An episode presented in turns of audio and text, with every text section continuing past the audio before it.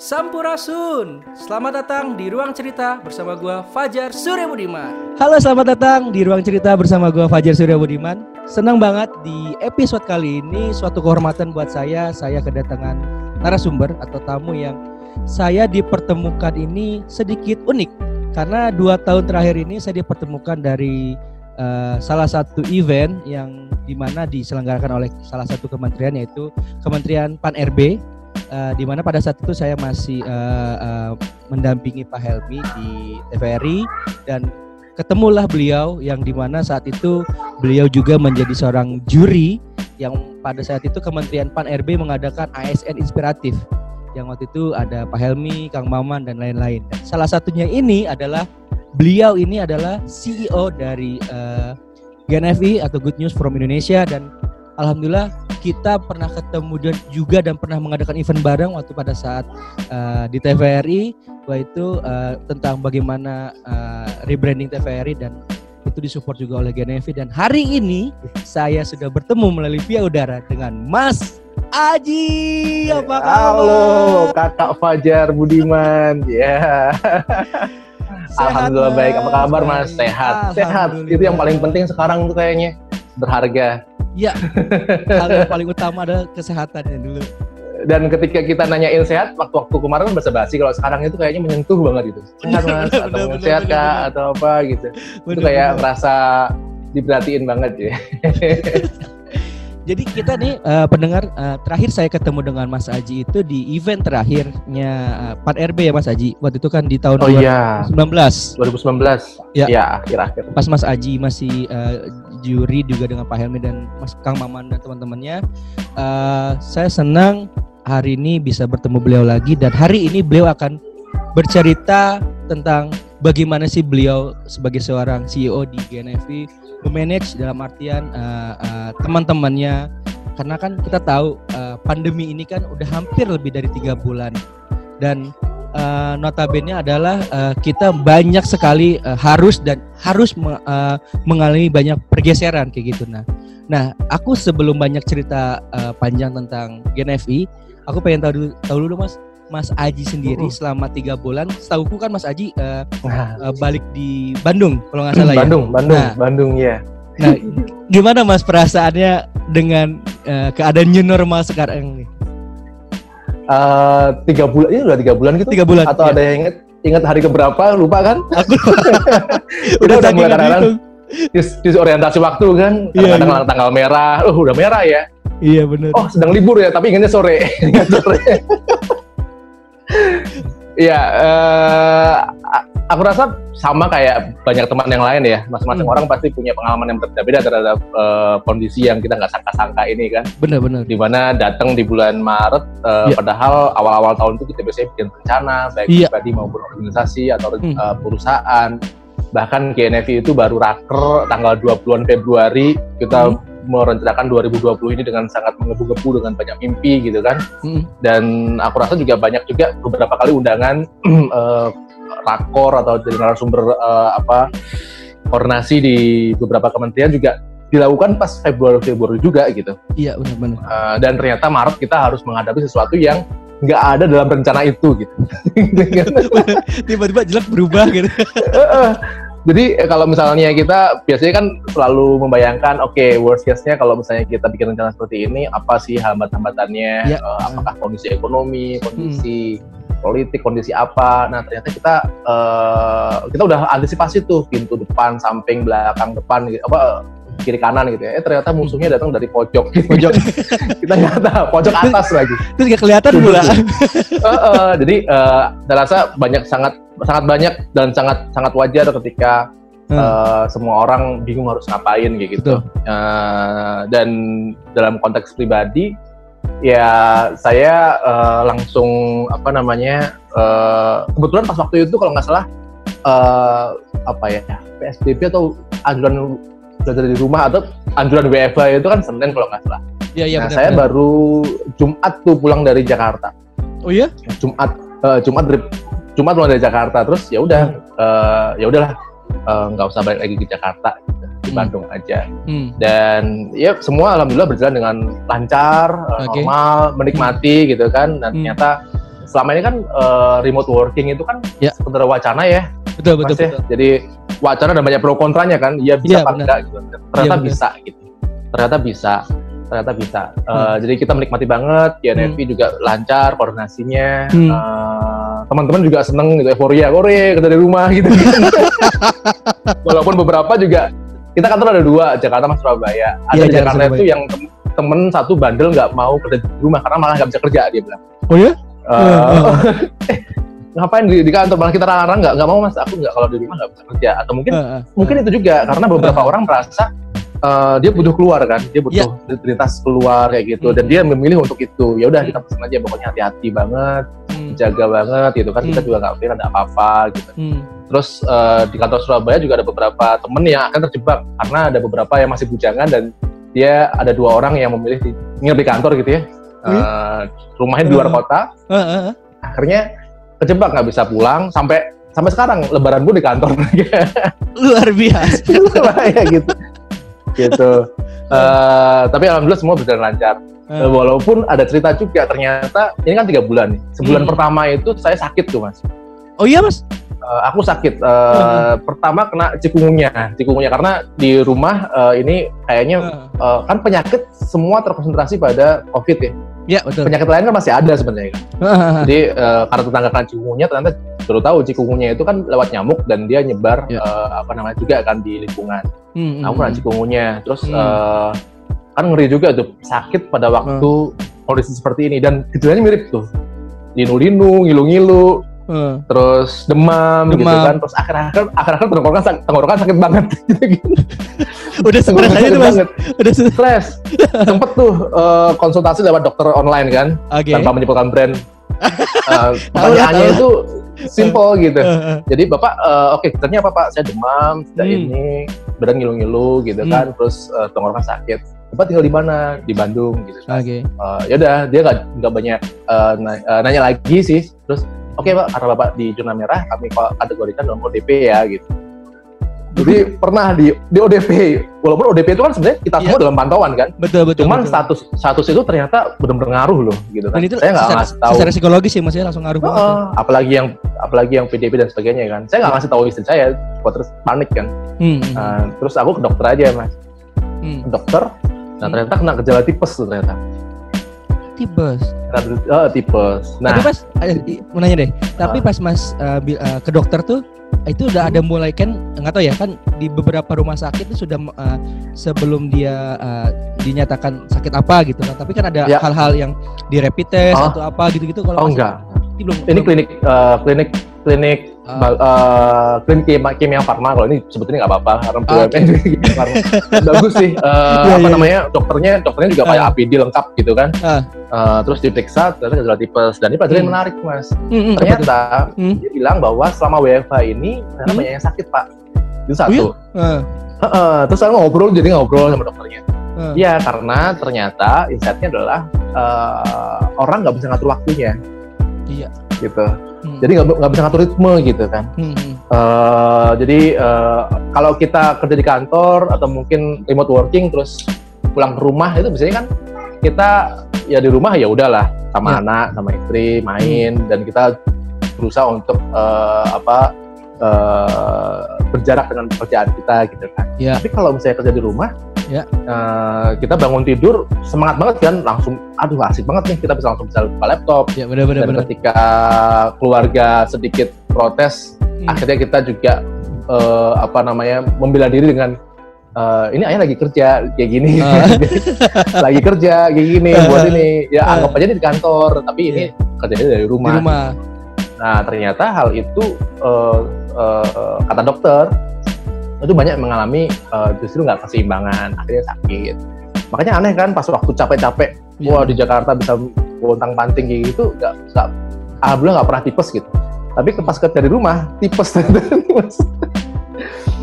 nah itu ternyata oh hmm. kayak gitu ya jadi uh, mulai saat itu uh, ngatur tuh ritme mas hmm. uh, apa oh iya ternyata memang kerja aja di rumah, cuman uh, kita harus bisa ngatur waktu kita. Betul, betul. Uh, betul, betul, betul. Mulai itu bikin jadwal dari pagi sampai malam kayak gimana dan dan di situ dikasih zona-zona waktu zona-zona wa oh, waktu itu. Uh. Kapan waktu memang harus bekerja, kapan memang harus dengan keluarga. Apa namanya? dengan keluarga. Uh. Keluarga pun terjadwal juga karena kita juga harus membuat uh, rumah seimbang kan. Iya iya iya. Nah sampai sekarang alhamdulillah tuh bahkan kepikiran untuk uh, melanjutkan WFH kayaknya. Nah, ada hal unik gak mas yang mungkin kan ada nih uh, beberapa narasumber yang pernah di ruang cerita, "Wih, bro, selama saya di atau gua di WFH gitu ataupun uh, dia kerja di rumah, akhirnya oh. bisa masak lagi ataupun ada hal oh. unik ih ternyata gue bisa motong rambut sendiri ataupun ternyata gue bisa lo tutorial tutorial tutorial lucu atau apa gitu kan nah kalau yeah. personal Mas Aji sendiri ada hal unik apa nggak yang ih nggak pernah dilakuin selama Mas Aji sebelum uh, WFA ini? Uh, bisa karena kepepet ya. ya. Kepepet bener bener uh, bener bener bener. Ya. Karena yang WFA itu kan bukan hanya kita saja kan. Ya, Jadi ya. kita walaupun mungkin lebih banyak di rumah mungkin, uh. tapi dia juga merasakan uh, perubahan juga kan. Ya. Uh, yang awalnya kita punya asisten rumah tangga misalkan uh, pas hmm. WFA kita juga bilang bu kayaknya di rumah aja gitu kan walaupun kita hmm. tetap uh, apa haknya sebagian tetap kita kasih tapi hmm. kita juga pengen jagain orang lain juga. Iya, ya, benar, benar. istri yang biasanya masaknya sesekali aja jadi harus masak terus kan? Iya iya benar benar. Dan itu ternyata juga kegoncangan juga keseimbangan. Akhirnya sempat tuh awal-awal uh, dia mikir aduh capek ya masak gak mau masak. Gitu. Oh, iya? itu kan pusing. Cuma uh, ya maksudnya sambil bercanda artinya uh, uh, uh, dia perlu keseimbangan juga karena ritme ya, baru betul. kan. Yaudah, betul, betul. kita musyawarah tuh kita musyawarah berdua gitu kan. Ya udah uh, aku yang masak gitu kan. Okay. akhirnya masak tuh mas. Lumayan. bisa masak sop masak oseng oseng bisa. Yang simpel simpel aja lah ya. Uh, uh, masak ya masak masak yang lihat di YouTube lihat di apa apa namanya. Uh, banyak juga itu. Hmm. akhirnya bisa. Terus uh, tapi itu nggak berlangsung lama karena istri akhirnya menemukan menemukan. Bentar anakku lagi ini hmm. ribut. Uh, apa namanya uh, menemukan keseimbangannya akhirnya dia menemukan keseimbangan asik yang memasak lagi gitu kan. Oke. Okay. Jadi itu sempat lah aku berapa uh, berapa saat masak hmm. tapi semua dijalankan dengan dengan baik. Terus hmm. ya hobi-hobi baru misalkan dia belajar musik akhirnya. Oh, uh, aku juga belajar udah lama banget nggak nggak ya aku inilah segen lah ngomong sama musikus kayak gini tapi aku belajar musik lagi inget-inget kunci gitar awal yang gitu. Oh iya masih masih bisa ternyata gitu kan. yang simpel-simpel aman lah ya. Yang simpel-simpel aman gitu kan. Terus uh, nah tapi yang yang jadi menarik lagi sih itu kan hmm. hard skill ya mas ya? Iya betul. Uh, aku juga ngerasa harus mengembangkan apa ya memandang bahwa kita selalu selalu bicara sama keluarga. Hmm. setelah ini berakhir okay. uh, eh, dan kita normal lagi hmm. semua harus bisa cerita nih. Aku yeah. tambah apa? Gitu kan aku tambah apa aku juga kita juga sama anak kita kan jadi hmm. pas awal-awal kan biar sampai sampai sekarang kan hmm. uh, uh, durasi dia nonton YouTube kan semakin banyak betul main game semakin banyak betul. nah kita lagi mengatasi, mengatasi itu tuh hmm. jadi jangan sampai kamu uh, habis habis masa ini masuk sekolah tambah apa tambah jago nonton YouTube misalnya atau mungkin yeah, iya. tambah yeah. tambah nggak pernah olahraga nggak apa hmm. gitu, gitu nah dari situ kita yang unik lagi di kita hmm? musyawarah keluarga musyawarah keluarga jadi aku oh, biasanya kalau misalnya ada hal-hal tertentu huh? panggil anak kecil ya? kan masih masih masih kelas 5 SD 5 SD sama TK dan ini okay. apa namanya suasana yang bagus buat buat ngedudukin mereka bareng ya benar-benar uh, yuk uh, AA uh, kenapa sih kayak gitu? Hmm. ah gimana? Pengen nggak mereka beropini? Ya, demokratis lah ya. kayak gitu-gitu. Mas Aji selalu banyak demokratis demokratis. Ya itu mas. Luar biasa. Pasti semua orang punya cerita yang aku juga melihat dari orang lain. Dan bagus bagus juga kan. Oh mereka tipsnya kayak gini kayak gini gitu. nah kalau Mas Aji gitu. sendiri nih dari segi orang tua ya, dari segi orang tua kan uh, pastilah anak-anak mengalami kejenuhan dalam artian kan mungkin uh, pemerintah sudah uh, memberikan kebijakan, ya. mungkin ada dari belajar melalui TV gitu kan ataupun uh, melalui aplikasi gitu kan yang uh, uh, guru bertatap mukanya melalui ya seperti Zoom dan lain-lain gitu kan. Nah, untuk Mas Aji sendiri hmm. dikala anak-anak Mas Aji uh, ada apa namanya uh, kebosanan, Mas apa seorang uh, apa yang akan uh, apa yang Mas Aji lakukan uh, sebagai orang tua untuk meminimalisir kebosanan-kebosanan anak-anak Mas Aji ketika bisa ya aku bosan nih ya udah tiga bulan aku kangen sekolah kan pasti tuh ada tuh di di di di, di, di anak-anak gitu kan. Nah kalau Mas Aji tuh cara uniknya gimana? Iya iya. Iya sih mas, ini masalah kita semua tuh orang tua kayaknya yang punya anak sekolah gitu kan. Iya benar-benar. Uh, masih mending kalau anak-anaknya itu bisa ngomong. Iya. Artinya bisa ngomong mengekspresikan uh, ini ya Hmm. Uh, anakku tiga, uh, satu kelas lima, uh, satunya mau kelas satu, okay. terus yang terakhir masih tiga tahun. Nah, dia masih tiga tahun, happy happy ya. aja lah dengan kondisi malah seneng kan. Iya. tiga tahun malah seneng, wah banyak rame terus di rumah gitu kan. uh, apa dan biasanya yang lebih bisa mengekspresikan apa namanya dengan kata-kata itu anak yang kedua yang cewek gitu. Oke. Okay. Uh, dia bahkan menjadi juru bicara saudara-saudara yang lain gitu. Oh iya. Jadi apa namanya? Uh, uh, kalau AA-nya itu namanya tipikal tipikal dia tipikal apa namanya kayak analitik gitu kan dia ngulik-ngulik kalau misalnya uh, itu dia udah uh, diem gitu aja gitu. Okay. Kalau dia yang cewek lebih bisa ngomong. Nah, yang pertama sih kita uh, berusaha untuk uh, uh, kalau udah kelihatan gelagatnya kita ajak ngomong sih biasanya. Kita ajak ngomong. Okay. Uh, dan kita coba saya sama istri itu kan uh, coba deh jangan maksain up jangan maksain suara kita gitu. hmm. karena kalau orang dewasa mungkin bisa bisa mengatasi kebosanan iya benar apalagi masih ada pekerjaan meeting kayak gini hmm. uh, bisa nyusun jadwal oke okay, tulis hari ini apa apa apa tapi kalau anak kecil kan nggak bisa gitu kan uh, terus kita juga nggak adil juga kalau misalnya uh, hanya menyuruh mereka ayo uh, jangan main HP gitu hmm. Hmm. terus ngapain ya ya udah pokoknya ngapain aja itu nggak bisa juga kayak gitu kan Oke. Okay. Gitu. Artinya uh, apa namanya? Karena kita mikir jangan main HP, udah ngapain aja. Karena hmm. ayah lagi kerja atau uh, ibu lagi kerja, kan nggak hmm. bisa juga. Hmm. Jadi uh, apa namanya? Akhirnya ya yang pas harus dipastikan adalah kita uh, karena kondisi semua emang gak normal buat semua ya kita harus mengalokasikan waktu buat main bareng sama mereka. Itu. Jadi uh, harus tuh ada waktu yang ya. uh, apa uh, kita untuk kerjaan, yuk main. Hmm gitu. harus main bareng karena kalau orang dewasa kan uh, uh, apa aktivitasnya kan kerja ya, pekerjaan utamanya adalah bekerja, bekerja gitu. ya, nah, kalau anak kecil pekerjaan utamanya kan bermain bermain nah ketika pekerjaan mereka itu udah uh, udah semua dimainin gitu kan hmm.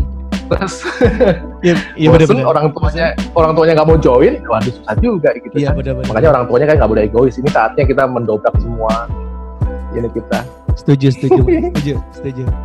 Nah, kalau tadi kan uh, cara unik Mas Aji di uh, mengatasi kebosanan dengan anak-anak di rumah. Nah, ini kan Mas Aji juga CEO dari Gen FB. Nah, cara Mas Aji dengan tim uh, pastilah Mas kan program-program uh, yang 2020 yang sudah di, di apa namanya disusun dari Gen FB kan pasti mengalami banyak perubahan begitu kan. Yeah. Nah, tapi kan kita tidak boleh uh, apa lengah harus harus ada plan A, plan B, plan C. Nah, di Mas Aji yeah. sendiri untuk di GNFV selain uh, mengatur uh, pola apa namanya masuk mungkin ya uh, ada berapa hari masuk, berapa hari enggak gitu di kantor mungkin ya. Kita WFH full. Oh, WFH full. wow. Full. Luar biasa. bisa. Luar biasa. Ter, ter, uh, kecuali yang hmm? maksa buat kerja tadi ya. Iya, tadi itu doang. yang maksa buat kerja. nah, kalau untuk segi programnya gimana Mas? Ayo tapi aku lihat kemarin terakhir tuh uh, kemarin kan GNFI uh, eh, sempat live Instagram beberapa uh, dengan ya. narasumber kan terakhir kalau nggak salah dengan Putri Indonesia 2017 betul?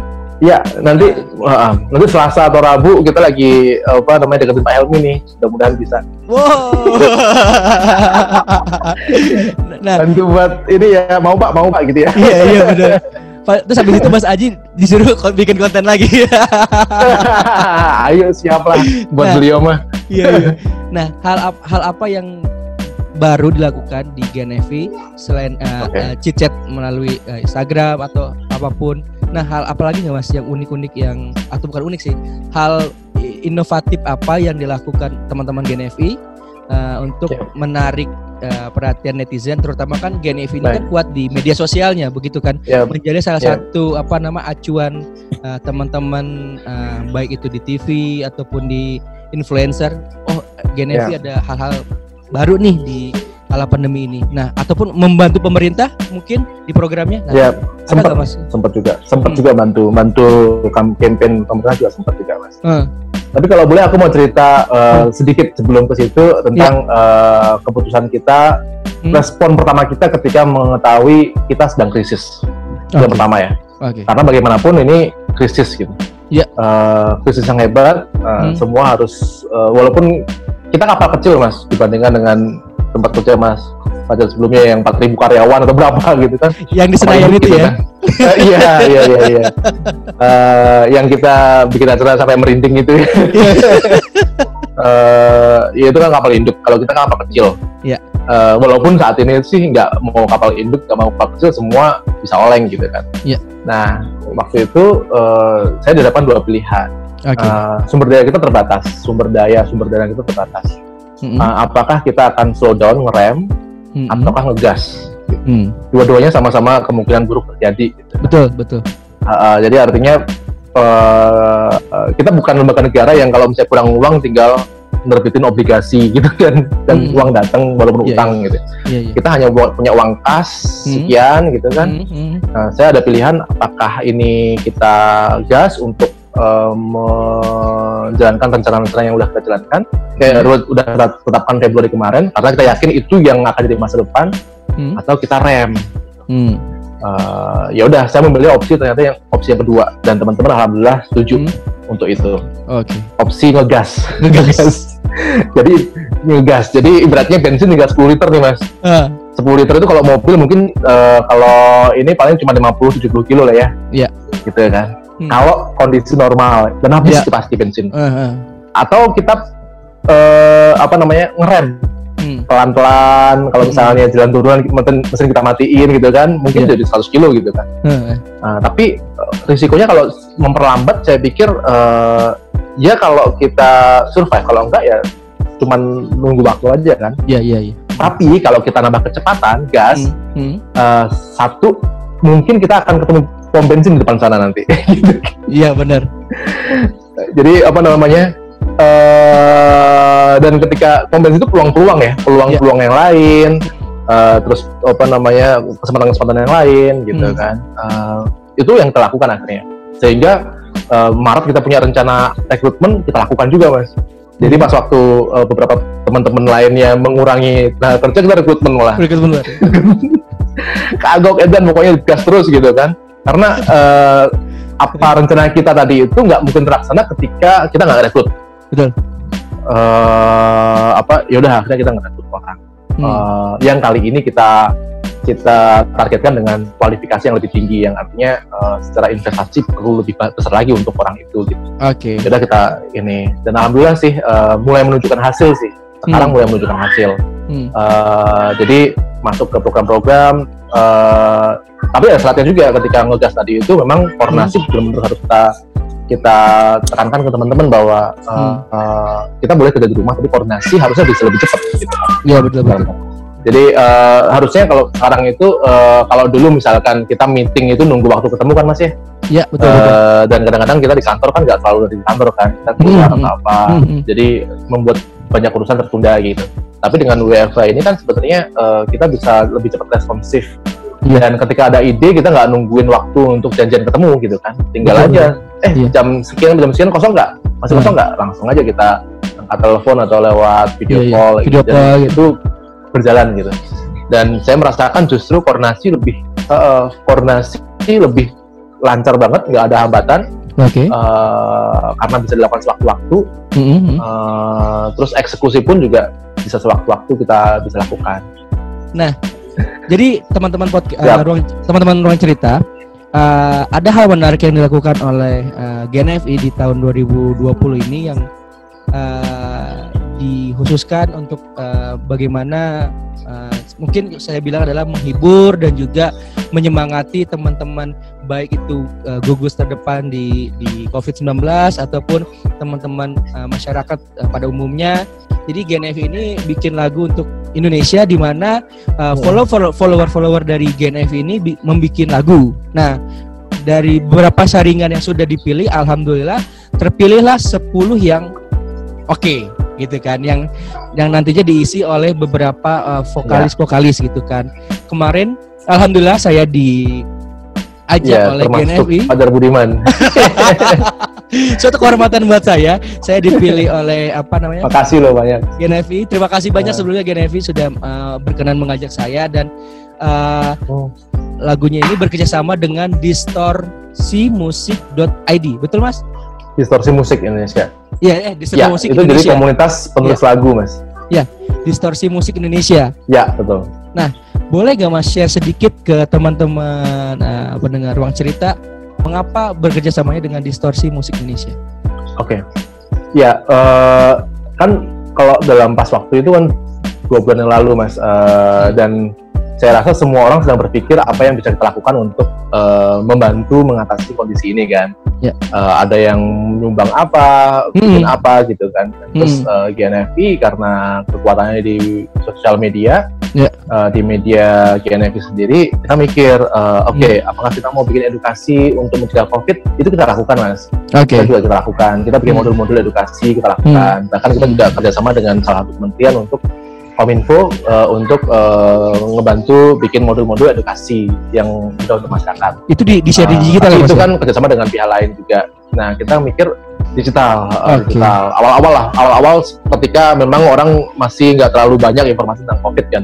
Uh, hmm. Sekarang kan semua orang nggak usah diedukasi tentang COVID udah sadar, iya, udah tahu informasinya. Iya iya. Gitu udah pakar lah. Nah terus uh, kita melihat uh, materi informasi itu kan macam-macam.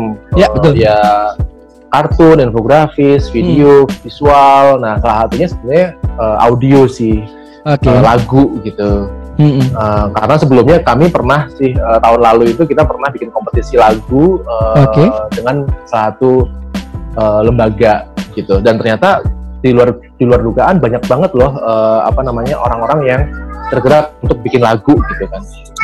Nah, uh, singkatnya uh, kita kepikiran untuk uh, bisa ngajak orang untuk mengekspresikan uh, dukungannya hmm. terhadap siapa pun yang sedang berjuang untuk mengatasi COVID ini ya. uh, lewat lagu, mas. Gitu. Hmm. Karena kita uh, melihat ada komunitas yang memang suka menulis lagu. Gitu. Hmm. Itulah, uh, alhamdulillah waktu itu terkumpul sekitar 100 lebih lah lagu wow, selama lagu. sebulan. Nah, kita kita seleksi. Hmm. Uh, uh, lagu. Sebenarnya ada 20 lagu itu, okay. tapi 10 itu udah full aransemen. Oh, iya, uh, jadi udah di di aransemen, di si vokal yang kita pikir oh udah nggak perlu nggak perlu di lagi lah. Nah, 10 hmm. lagu yang memang masih uh, setengah matang gitu mas, yang itu kita hmm. perlu aransemen kan. Hmm. Terus uh, kita minta bersama dengan berbagai macam teman-teman yang uh, bisa ngisi vokal kayak okay. gitu gitu dan ternyata antusias sekali bahkan sampai sampai sampai kemarin ketika kita perlihatkan bahwa inilah 10 lagu yang akan nanti kita apa namanya aransemen dan hmm. isi vokal masih banyak yang pengen ikutan gitu. Hmm. Nah rencananya setelah ini nanti mudah-mudahan kita bisa hmm. menyebarkan lagu itu ke berbagai macam ya seluas mungkin lah sehingga hmm. lagu itu bisa didengar banyak orang.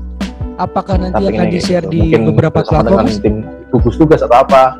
atau mungkin ya insya Allah sih mas pasti uh, kita sedang juga platform kita sendiri pasti ini tapi ya, kalau betul. misalnya ada memang platform pemutar musik yang lain yang bisa mau hmm. kerjasama kita hmm. sangat welcome banget gitu kan.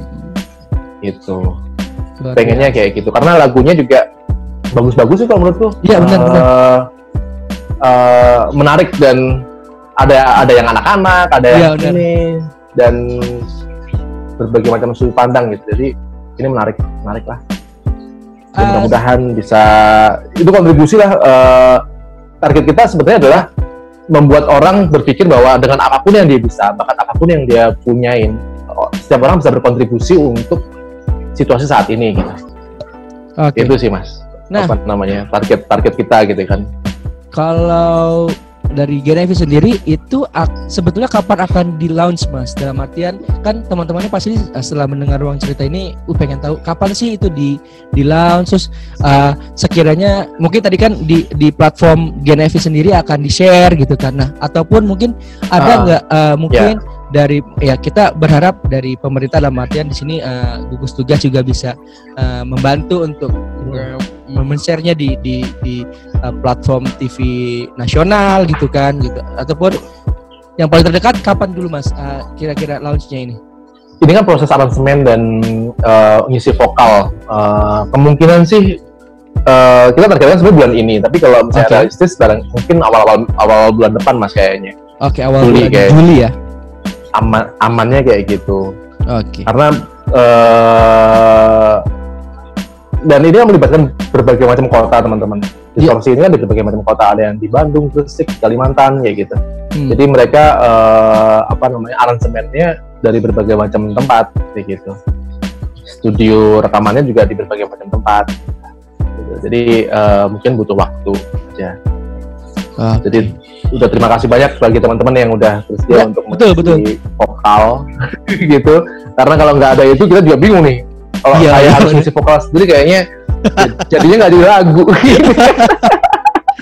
Jadinya nanti uh, apa album Mas Wahyu Aji. Iya album tangisan apalah gitu. Nggak okay. bisa dibedakan antara menangis dan menyanyi iya benar terakhir terakhir uh, dari hmm. saya mungkin dari seorang uh, personal Wahyu Aji uh, apa sih hmm. tips dan juga uh, saran bagi teman-teman yang mungkin kita kan pasti ya bersyukurlah kita masih bisa uh, uh, WFH ataupun ada teman-teman yeah. yang memang memang masih harus bekerja di luar karena memang pekerjaan itu di, diharuskan dia yeah. keluar ataupun juga kepada teman-teman yeah. yang masih bandel yang masih bandel yang nanti ah karena gue bosan nih gue keluar gitu-gitu nah tips dan saran uh. dari seorang Wahyu Aji secara personal apa dan uh, mungkin bisa juga ngasih semangat ya mas ke teman-teman uh, yang garda terdepan di uh, penanganan yeah. COVID-19 ini. Oke, okay, uh, mungkin kalau tips masing-masing orang punya pasti. Tapi kalau menurut saya gini, tadi menarik tuh uh, Mas Fajar ucapannya adalah uh, apa kita masih bersyukur masih bisa WFA yeah. dan lain-lain gitu kan. Jadi saya tekankan ini juga sama tim kita, tim kami bahwa uh, di luar sana banyak yang lebih uh, berat daripada kita gitu kan. Iya betul. Sampai kehilangan pekerjaan, dirumahkan dan sebagainya. Sehingga apabila kita masih punya privilege untuk memilih, bisa memilih, bisa melakukan sesuatu di rumah tapi produktif dan berpenghasilan, hmm. uh, seberat apa pun pekerjaan kita sebaiknya uh, jangan sampai mengeluh gitu. Apalagi kalau kerjanya nggak berat-berat amat gitu kan. Benar benar. Jadi uh, ngeluh dan sebagainya itu nggak banget deh gitu kan. Hmm. Jadi ini saatnya uh, kita benar-benar uh, melatih uh, apa ya kebiasaan-kebiasaan dan sifat positif kita gitu. Dan melihat orang lain banyak yang masih susah, plus ya apa pun yang bisa kita bantu ya kita bantu dengan apa pun yang kita bisa. Ya ya. Uh, apa namanya? Dan saya rasa banyak kok orang yang berpikir sama uh, apa yang bisa saya bantu Cuman masalahnya adalah ini kan hmm. maraton nih mas kayaknya ya. ya. Uh, ini bukan perlombaan yang uh, lintasan pendek, ini panjang. Ya, bener, panjang. Makanya itulah kena uh, energi kita juga kita harus atur gitu. Semangat nggak boleh cuma di awal-awal gitu. Ketika bener. kan banyak tuh kalau di kompleks misalnya pas awal-awal wah semangat tuh nyemprot, oh pakai apa disinfektan dan lain-lain. Tapi sekarang Iya, satu bener. kali seminggu, dua minggu, tiga minggu udah udah nggak lagi tuh gitu kan. Bener semangat bikin portal gitu kan yeah. Iya. uh, terus oh, sampai ada yang jagain yeah. uh, minggu keempat udah nggak lagi gitu kan uh, termasuk kita sendiri gitu kan mungkin hmm. semangat di awal-awal sangat sangat parnonya kan kita ke mana-mana pakai apa perlengkapannya yeah. lengkap gitu tapi sekarang uh, kita semua pasti juga melihat lah saya kemarin cek saudara-saudara saya di apa di Jawa Timur di hmm. mana-mana hmm hmm. karena sama rame-rame juga jalanan rame-rame juga orang iya, ke minimarket juga udah nggak pakai masker gitu kan iya. himbauan juga tinggal himbauan nah ini uh, barangkali ya itu kita perlu ngatur banget ritme dan tenaga kita biar nggak habis energinya di depan. Karena ini kita masih akan panjang. Orang diingetin lagi kalau misalnya misalkan uh, tolong jangan keluar rumah karena ingat tenaga medis itu juga kadang-kadang udah nggak nggak nggak nyentuh hati mas. Nggak tahu kenapa. Hmm. uh, nggak tahu itu kenapa ya gitu kan uh, tapi ya apalagi mungkin beberapa orang merasa baik-baik saja ya over optimis lah bahwa dia nggak kena kita nggak akan hmm. kena karena kita sehat-sehat aja gitu dan itu kan bahaya seperti hmm. atur tenaga lah kalau menurut saya atur atur atur energi lah jangan jangan sprint di awal Ya. Tapi ini kita mendingan kecepatan konstan gitu kan, tapi finish gitu kan. Betul betul betul betul betul. Dan nemu bensinnya mas ya. Apa? Ah, nemu bensin. Nah, kecuali kayak tadi ya, saya nggak ada pilihan mas. Saya sprint tuh karena kalau misalnya nggak kalau konstan nggak melakukan inovasi-inovasi, ya. ya makanya tadi disebutin kan, ya. beberapa inovasi kita bahkan kita ngeluarin beberapa program okay. uh, baru nih Hmm. Uh, misalkan kita ada program-program live, program live pun kita bagi kategori beberapa live, ya. dan ternyata uh, beberapa menghasilkan uh, permintaan, mas. Jadi ketika okay. kita udah bikin uh, satu kelas atau mungkin webinar gitu, hmm. uh, ternyata ada organisasi lain yang melihat, aku mau dong dibikinkan gitu kan. Wow. Malah bisa dapatkan income buat kita bisnis okay. baru gitu kan. Iya iya iya iya. Ya. Mengelola webinar bagi berbagai macam uh, apa namanya company dan organisasi. ya benar benar benar benar. Misalkan itu kan bisnis baru. Betul betul betul betul. Oke, kita berharap ini pandemi ini cepat berlalu, tapi jangan jangan patang uh, menyerah dalam arti untuk selalu uh, ikuti protokol kesehatan. Yang seperti Mas Aji tadi bilang, ini jalan masih panjang. Kita harus uh, menjaga stamina dan juga uh, apa namanya kita tidak boleh lengah bagaimanapun dan kapan pun itu bisa terjadi buat siapa pun kita kalau kita tidak mengikuti protokol kesehatan. Dan yang pasti uh, kita sama-sama berdoa dan uh, untuk keselu untuk terutama juga buat garda terdepannya itu para dokter dan medis jangan pernah lelah untuk membantu dan juga mem, uh, apa apa namanya kita memberikan semangat juga kepada mereka karena mereka juga uh, sama seperti kita yang merindukan dengan keluarga dan juga kita juga harus memberikan hmm. dan kita harus peduli juga dengan sesama jangan egois betul Mas Aji dan juga jangan hmm. apa namanya uh, terus berkarya dan harus bersiap menghadapi new normal ini. Sekali lagi terima kasih Mas Mas Aji untuk waktunya. Sama-sama Mas Fajar. Suatu, suatu kehormatan suatu kehormatan ah. sekali buat saya. Dan saya harus hormat.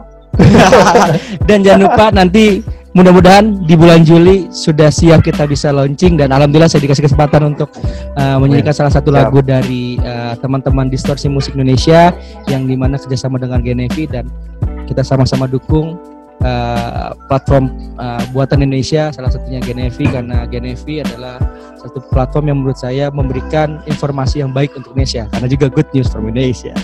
Terima kasih Amin. Mas Aji untuk waktunya. Terima kasih. Salam buat keluarga. Atas dukungan. Siap ruang cerita.